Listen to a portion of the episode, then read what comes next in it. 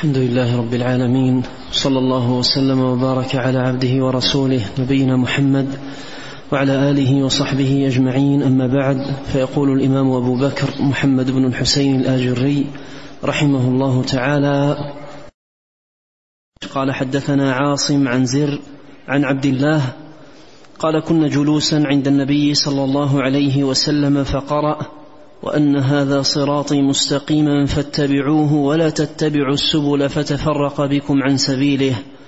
فخط خطا فقال هذا الصراط ثم خط حوله خططا فقال وهذه السبل فما منها سبيل إلا وعليه شيطان يدعو إليه.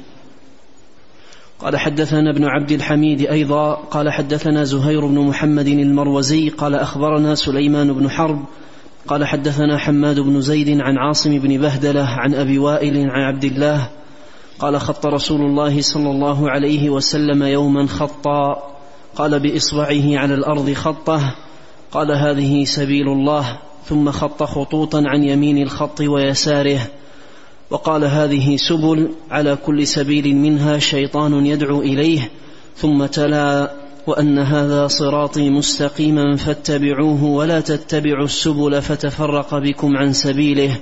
ذلكم وصاكم به لعلكم تتقون. الخطوط التي عن يمينه ويساره. قال حدثنا أبو جعفر أحمد بن إسحاق بن البهلول القاضي. قال حدثنا أبو سعيد عبد الله بن سعيد الأشج. قال حدثنا أبو خالد الأحمر عن مجالد عن الشعبي عن جابر رضي الله تعالى عنه قال كنا عند النبي صلى الله عليه وسلم فخط خطا وخط خطين عن يمينه وخط خطين عن يساره ثم وضع يده في الخط الأوسط فقال هذا سبيل الله.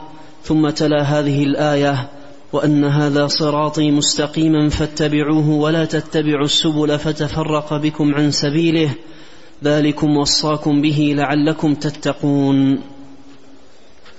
بسم الله الرحمن الرحيم.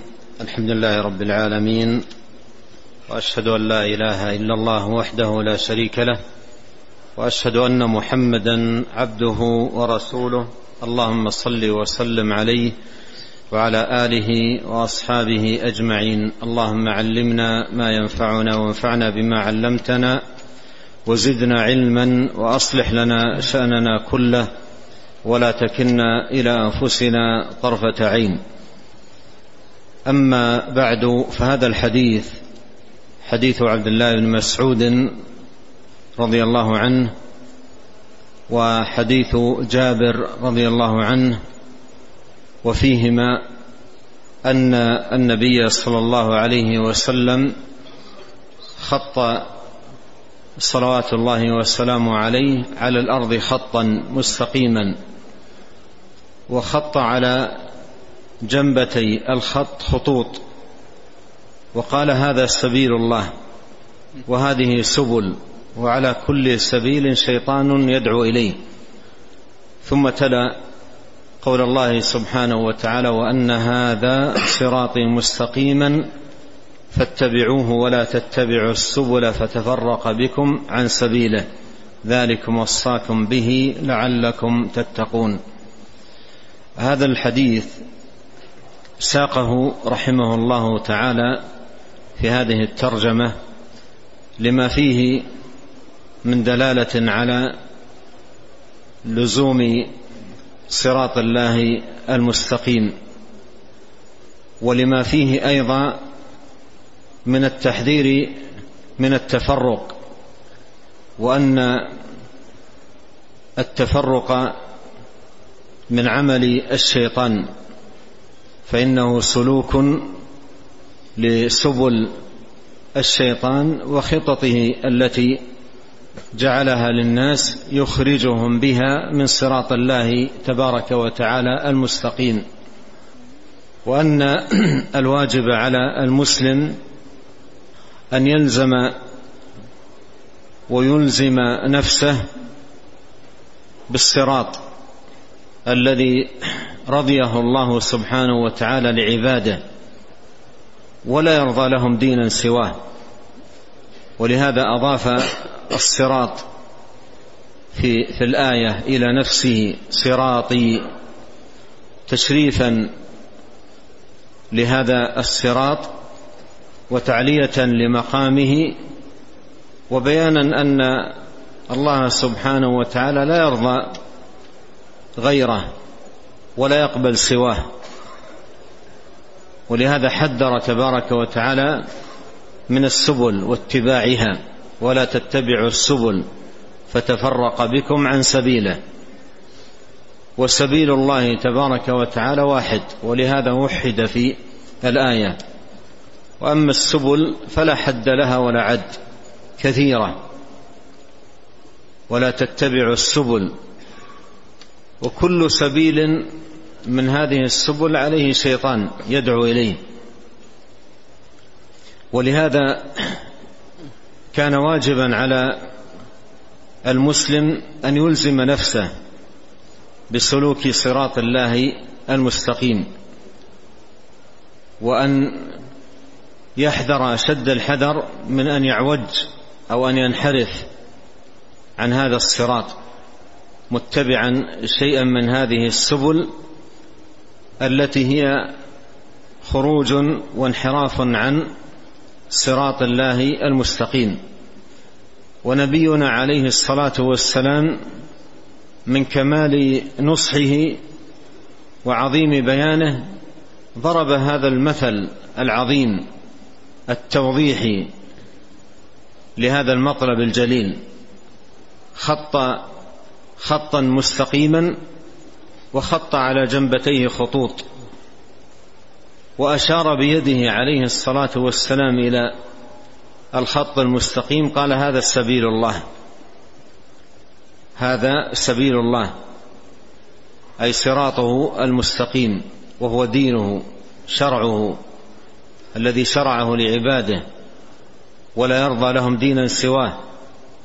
وأن المطلوب من المسلم أن يلزم هذا الصراط وألا يحيد عنه لا ينحرف عنه لا يمينا ولا شمالا بل يمضي مستقيما على صراط الله المستقيم.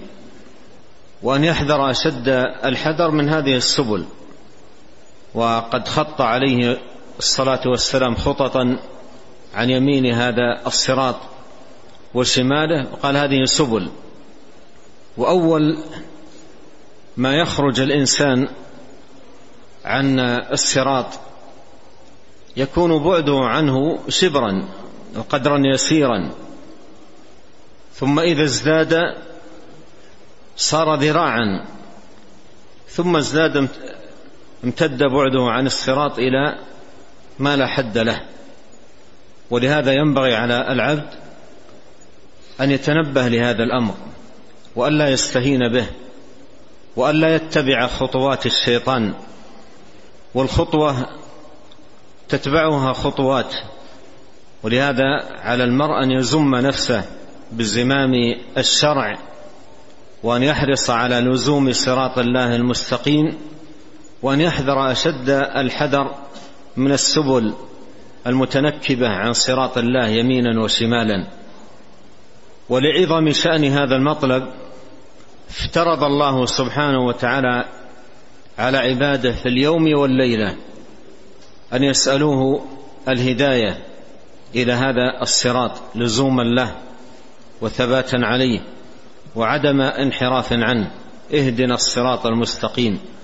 صراط الذين أنعمت عليهم غير المغضوب عليهم ولا الضالين.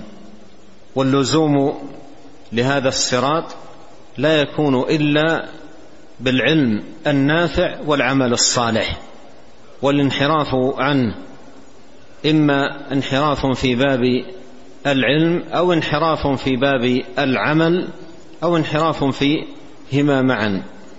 ولهذا ينبغي على المرء أن يحرص على لزوم هذا الصراط المستقيم وأن يسأل ربه تبارك وتعالى أن يثبته عليه وأن يعيذه من سبل من سبل الضلال وطرائق الباطل. نعم.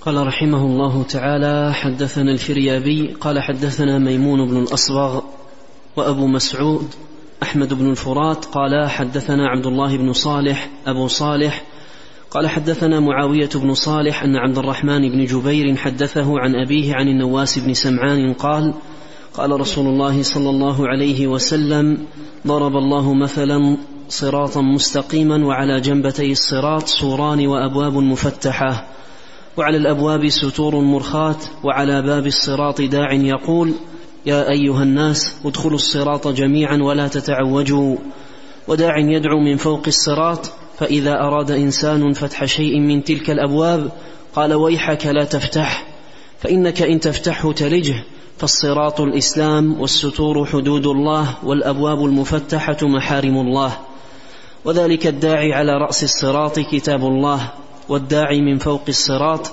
واعظ الله في قلب كل مسلم نعم. قال وحدثنا أبو بكر بن أبي داود قال حدثنا يزيد بن محمد بن عبد الصمد قال حدثنا آدم بن أبي إياس قال حدثنا الليث بن سعد عن معاوية بن صالح عن عبد الرحمن بن جبير عن أبيه عن النواس بن سمعان الأنصاري. قال قال رسول الله صلى الله عليه وسلم ضرب الله مثلا صراطا مستقيما وعلى جنبتي الصراط سوران بينهما أبواب مفتحة وعلى الأبواب ستور مرخاة وعلى باب الصراط داع يقول يا أيها الناس ادخلوا الصراط جميعا ولا تتفرقوا وداع يدعو من فوق الصراط فإذا أراد إنسان فتح شيء من تلك الأبواب قال له ويحك لا تفتح فإنك إن تفتحه تلجه. فالصراط الإسلام والستور حدود الله والأبواب محارم الله والداعي على رأس الصراط كتاب الله تعالى والداعي من فوق الصراط واعظ الله في قلب كل مسلم. الحديث الأول المتقدم شرحه فيه مثل ضربه النبي الكريم عليه الصلاة والسلام لبيان صراط الله المستقيم والتحذير من السبل المنحرفه عنه يمينا وشمالا. ومن شان ومن شأن الأمثال أنها تجعل الأمور المعنوية بمثابة الأمور المحسوسة المشاهدة المعاينة. وفي هذا الحديث حديث النواس بن سمعان رضي الله عنه مثل ضربه رب العالمين جل في علاه لبيان الأمر نفسه. فمر معنا اولا مثل ضربه النبي الكريم عليه الصلاة والسلام خط خطا مستقيما وعلى جنبتيه خطوط. هذا هو المثل. وفي هذا الحديث حديث النواس ذكر مثل ضربه الله جل في علاه لعباده لبيان الصراط المستقيم والتحذير من السبل والطرائق التي تحرف المرء عن الصراط. وجدير بكل مؤمن أن يحسن التأمل في هذا المثل الذي ضربه له ربه جل في علاه. جدير بكل مؤمن أن يتأمل هذا المثل وأن يعيه تماما. فإن هذا المثل مثل عظيم يبين لك صراط الله جل وعلا الذي أمرك بسلوكه وحذرك من الانحراف عنه. وإذا تصورت هذا المثل تصورا جيدا ودقيقا فهمت الأمر تماما. ولهذا يجدر بكل مسلم أن يحسن التأمل في هذا المثل العظيم الذي ضربه رب العالمين جل وعلا لعباده. قال نبينا عليه الصلاة والسلام ضرب الله مثلا صراطا مستقيما وعلى جنبتي الصراط سوران. أي سور سوران ممتدان بامتداد الصراط. عن يمين الصراط وعن شماله. وفي السورين أبواب أبواب كثيرة على يمين على يمينك وأنت تمشي على تمشي في هذا الصراط وأبواب كثيرة أيضا على يسارك وأنت تمشي في هذا الصراط. والصراط مستقيم لا اعوجاج فيه لكن على يمينه أبواب وعلى يسار أبواب. وفي الأبواب ستور مرخاه يعني الأبواب ليس عليها أقفال وكوالين وإنما عليها ستائر. عليها ستور مرخاه كثيرة على يمينك وشمالك وأنت تمشي في هذا الصراط المستقيم. وعلى الأبواب ستور مرخاه وداع من أول الصراط يقول يا عباد الله ادخلوا الصراط ولا تتعوجوا لا تنحرفوا مع هذه الأبواب. لا تدخلوا مع شيء منها. احذروا كل باب من هذه الأبواب. وهي كما عرفنا كثيرة عن يمين السائر على هذا الصراط وعن يساره. لا تتعوجوا. ودائم من جوف الصراط أو من فوق الصراط كما في بعض الروايات يقول يا عبد الله لا تفتح الباب. لا تفتح الباب. فإنك إن فتحته تلجه.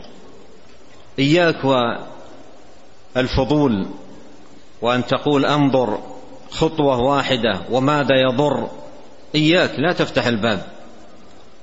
إن فتحته تلجه تدخل. وهذه مصيبة عظيمة إذا خرج الإنسان عن الصراط وتلقفته هذه الطرائق. ودخل في شيء منها. وكم من أناس وأناس عبر التاريخ دخلوا من هذا الصراط دخلوا من هذه السبل أو من هذه الأبواب ولم يخرجوا وماتوا في تلك المداخل. كثير جدا. والشيطان على كل باب من هذه الأبواب. ثم بين الله سبحانه وتعالى هذا المثل. قال أما الصراط فهو الإسلام. أما الصراط فهو الإسلام وأما السوران فهما حدود الله وأما الأبواب التي عليها ستور مرخاه فمحارم الله طرق محرمة طرق محظورة الدخول محرمة يمنع دخولها مطلقا الدخول من هذه الأبواب هلكه شر على الإنسان في دنياه وأخراه وهذه الأبواب ليس عليها أقفال وكوالين حتى يحتاج الذي يريد أن يدخل يقف ويعالج الباب حتى يدخل وإنما عليها ستاره ومعلوم أن الأبواب التي عليها مجرد ستارة ما تكلف الداخل جهدا ولا وقتا. إذا أراد أن يدخل يدفع الستارة بكتفه ولا دون أن يقف عند الباب. لا يحتاج الأمر إلى توقف. وهذا يوضح لنا خطورة الأمر وأن الدخول مع الأبواب التي تحرف الإنسان عن صراط الله المستقيم يكون من خلال هذه الأبواب التي لا تكلف الداخل وقتا ولا جهدا. وهذا مما يتطلب من العبد مزيد الحذر والحيطة من أن تذهب نفسه من شيء من هذه السبل والأبواب. قال والداعي الذي من أول الصراط كتاب الله الذي يقول يا عباد الله ادخلوا الصراط ولا تعوجوا. والداء الذي من جوف الصراط أو من فوق الصراط واعظ الله في قلب كل مسلم. وهذه نعمة والله نعمة جعلها الله في قلب المؤمن. جعل في قلبه موقظ له ومذكر.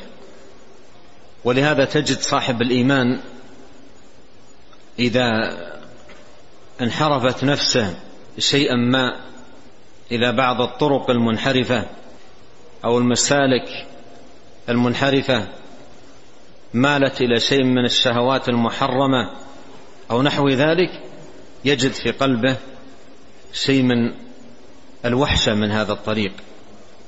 يجد في قلبه شيء من الوخز عدم الارتياح يجد في نفسه شيء من القلق. هذا واعظ. يجد في قلبه انقباض. هذا واعظ جعله الله سبحانه وتعالى في في قلب المؤمن. لكن والعياذ بالله إذا استمرأ المرء هذه السبل ودخل وتعمق يتبلد هذا الإحساس ويصبح لا لا شعور له ولا يحس بالألم الذي كان يحس به اولا. ولا يجد تلك الوحشة لأن كثرة الإمساس أضعفت أو أعدمت هذا الإحساس وأبطلته. فهذا مثل عظيم جدا ينبغي أن يعيه المسلم ضربه رب العالمين جل وعلا لعباده حتى يفهموا من خلاله ما يلزمهم من لزوم صراط الله المستقيم. ووجوب الحذر من هذه السبل والطرائق والأبواب التي تخرج العبد عن هذا الصراط. وللحافظ ابن رجب الحنبلي رحمه الله تعالى رسالة مطبوعة عظيمة الفائدة في شرح هذا الحديث. أفردها رحمه الله تعالى في شرح هذا الحديث. سماها شرح حديث مثل الإسلام. لأن هذا مثل ضربه الله سبحانه وتعالى مثلا للإسلام. نعم.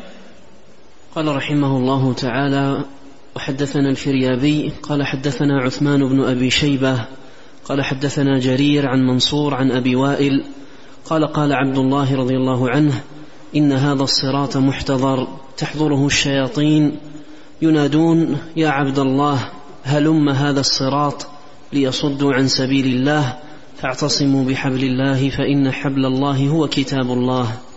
ثم أورد هذا الأثر عن عبد الله بن مسعود رضي الله عنه قال إن هذا الصراط محتضر. ثم بين ذلك. قال تحضره الشياطين. ينادون يا عبد الله.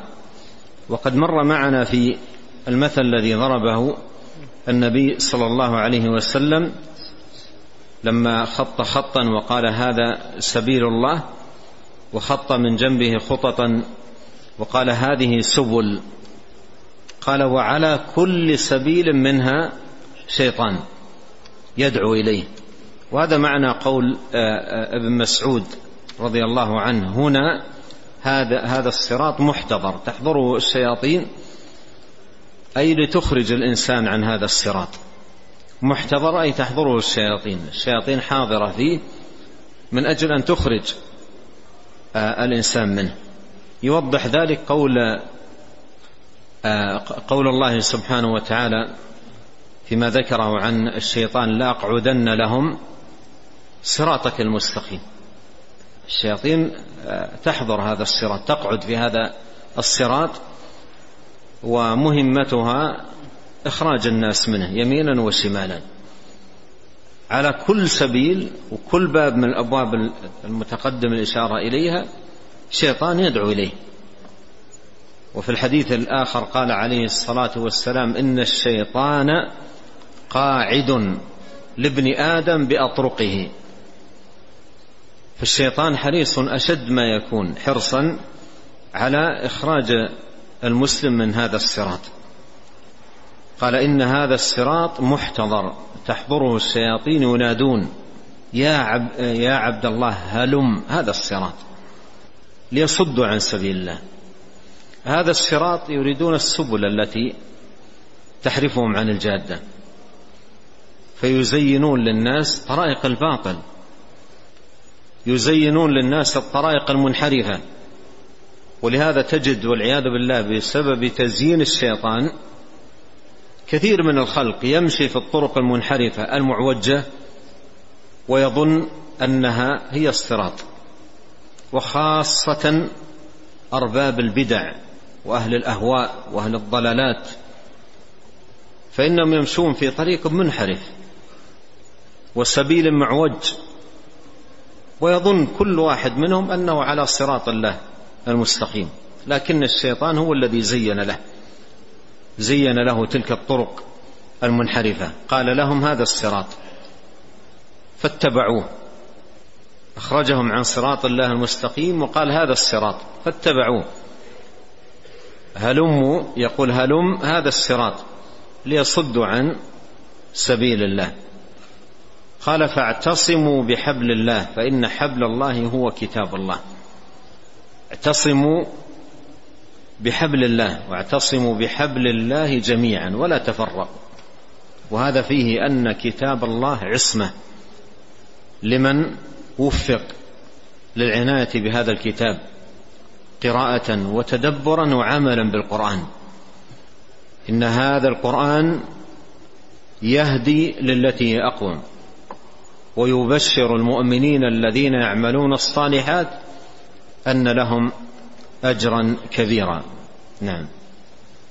قال رحمه الله تعالى حدثنا أبو شعيب عبد الله بن الحسن الحراني قال حدثنا جدي قال حدثنا موسى بن أعين عن إسماعيل بن أبي خالد عن المجالد بن سعيد عن الشعبي عن ثابت بن قطبة أن عبد الله بن أن عبد الله بن مسعود رضي الله عنه قال في خطبته أيها الناس عليكم بالطاعة والجماعة فإنها حبل الله الذي أمر به. وما تكرهون في الجماعة خير مما تحبون في الفرقة. وهذه وصية عظيمة للصحابي الجليل عبد الله بن مسعود رضي الله عنه في خطبة له. أوصى فيها بلزوم الجماعة وأوصى فيها بالسمع والطاعة أي للإمام. وقال رضي الله عنه عن الجماعة فإنها حبل الله الذي أمر به أي عبادة. قال وما تكرهون في الجماعة خير مما تحبون في الفرقة. وهذا كلام متين وعظيم جدا. ما تكرهون في الجماعة أي ما يقع في قلب بعض الناس من شيء من الكراهة في لزوم الجماعة خير مما تميل إليه نفسه وتدعوه إليه من ترك للجماعة ووقوع في الفرقة. نعم. قال رحمه الله تعالى حدثنا أبو بكر عبد الله بن محمد بن عبد الحميد الواسطي قال حدثنا زهير بن محمد المروزي قال حدثنا عبد الله بن موسى عن عيسى الحناط عن, عن عيسى الحناط عن الشعبي قال كان يقال من أراد بحبحة الجنة فعليه بجماعة المسلمين. ثم أورد هذا الأثر عن الشعبي قال كان يقال من أراد بحبحة الجنة فعليه بجماعة المسلمين. وهذا تقدم مرفوعا في حديث عمر بن الخطاب رضي الله عنه في صدر هذه الترجمة. نعم. قال رحمه الله تعالى وحدثنا ابن عبد الحميد أيضا قال حدثنا زهير بن محمد قال حدثنا سليمان بن حرب قال حدثنا حماد بن زيد عن عاصم الأحول قال قال أبو العالية تعلموا الإسلام فإذا تعلمتموه فلا ترغبوا عنه وعليكم بالصراط المستقيم فإنه الإسلام ولا تحرفوا الصراط يمينا ولا شمالا. وعليكم بسنة نبيكم صلى الله عليه وسلم والذي عليها أصحابه. فإنا قد قرأنا القرآن من قبل أن يفعلوا الذي فعلوه خمس عشرة سنة. وإياكم وهذه الأهواء التي تلقي بين الناس العداوة والبغضاء. قال فحدثت به الحسن فقال صدق ونصح. وحدثت به حفصة بنت سيرين فقالت يا بني أحدث أحدثت بهذا محمدا؟ قلت لا. قالت فحدثه إذا. ثم ختم هذا الباب رحمه الله تعالى بهذا الأثر عن أبي العالية. قال رحمه الله تعلموا الإسلام فإذا تعلمتموه فلا ترغبوا عنه. تعلموا الإسلام فإذا تعلمتموه فلا ترغبوا عنه وعليكم بالصراط المستقيم فإنه الإسلام ولا تحرفوا الصراط يمينا ولا شمالا. وعليكم بسنة نبيكم صلى الله عليه وسلم والذي عليه أصحابه. وهذه الوصية من أبي العالية رحمه الله تعالى من أجمع الوصايا وأنفعها لطالب العلم وأن الواجب عليه أن يلزم هذا الإسلام تعلما له ومعرفة بأحكامه وتفقها في دين في دين الله جل وعلا. قد قال عليه الصلاة والسلام من يرد الله به خيرا يفقهه في الدين وأن يكون تعلمه للإسلام في ضوء تعليم النبي صلى الله عليه وسلم ونهج الصحابة الكرام رضي الله عنهم وأرضاهم متبعا سبيلهم لأن كثير من الناس ربما استقل بفهمه أو رأيه أو عقله وأراد أن يفهم آه، القرآن فهما معرضا به عن فهم الصحابة ومن اتبعهم بإحسان فينحرف عن صراط الله المستقيم. ولهذا قال أبو العالية رحمه الله في وصيته وعليكم بسنة نبيكم صلى الله عليه وسلم والذي عليه أصحابه قد قال الله تعالى ومن يشاقق الرسول من بعد ما تبين له الهدى ويتبع غير سبيل المؤمنين نوله ما تولى. وقال جل وعلا والسابقون الأولون من المهاجرين والأنصار والذين اتبعوهم بإحسان. فأكد رحمه الله تعالى على هذا الأمر وأن فهم الإسلام يكون في ضوء فهم الصحابة وفهم التابعين لهم بإحسان. قال فإن فإنا قد قرأنا القرآن من قبل أن يفعلوا الذي فعلوه خمس عشرة سنة وإياكم وهذه الأهواء التي تلقى بين تلقي بين الناس العداوة والبغضاء. وهذا في مقام ذكر ذلك في مقام التحذير. من هذه البدع والأهواء التي أخذت تنتشر في الناس وتتخطفهم مبعدة لهم عن صراط الله تبارك وتعالى المستقيم. فيقول في مقام التحذير منها وإياكم وهذه الأهواء التي تلقي بين الناس العداوة والبغضاء. وهذا فيه التنبيه إلى أن آه، الأهواء تفرق والسنة تجمع. سنة النبي عليه الصلاة والسلام تجمع والبدع تفرق. البدع توجد البغضاء. ولهذا في قول النبي عليه الصلاة والسلام لا تباغضوا نقل أحد الشراح للحديث عن بعض السلف أن قول النبي صلى الله عليه وسلم لا تباغضوا فيه نهي عن البدعة لأن وجودها يوجد البغضة بين الناس يوجد التباغض. فالبدع تفرق الصف وتنشر العداوات بين المسلمين والسنة تجمع وتؤلف بين القلوب. نعم. قال محمد بن الحسين رحمه الله تعالى علامة من أراد الله به خيرا سلوك هذا الطريق كتاب الله وسنن رسول الله صلى الله عليه وسلم وسنن أصحابه رضي الله عنهم ومن تبعهم بإحسان وما كان عليه أئمة المسلمين في كل بلد إلى آخر ما كان من العلماء مثل الأوزاعي وسفيان الثوري ومالك بن أنس والشافعي وأحمد بن حنبل والقاسم بن سلام ومن كان على مثل طريقتهم. ومجانبة كل ومجانبة كل مذهب يذمه هؤلاء العلماء وسنبين ما يرضونه إن شاء الله. وهذه الخاتمة من الإمام الأجري رحمه الله فيها التأكيد على المعنى الذي ألمح إليه أبي العالية رحمه الله تعالى في وصيته وأن الواجب على كل مسلم أن يلزم كتاب الله وسنة النبي صلى الله عليه وسلم وسنن أصحابه رضي الله عنهم ومن اتبعهم بإحسان. ونسأل الله الكريم رب العرش العظيم بأسماء الحسنى وصفاته العليا أن يحفظ علينا أجمعين ديننا الذي وعصمة أمرنا. نسأله جل في علاه أن يهدينا أجمعين إليه صراطا مستقيما وأن يعيذنا من الأهواء المردية وأن يعيذنا من منكرات الأخلاق والأهواء والأدواء وأن يصلح لنا شأننا كله وألا يكلنا إلى أنفسنا طرفة عين. اللهم اغفر لنا ولوالدينا ولمشايخنا وللمسلمين والمسلمات والمؤمنين والمؤمنات الأحياء منهم والأموات. اللهم آت نفوسنا تقواها وزكها أنت خير من زكاها أنت وليها ومولاها.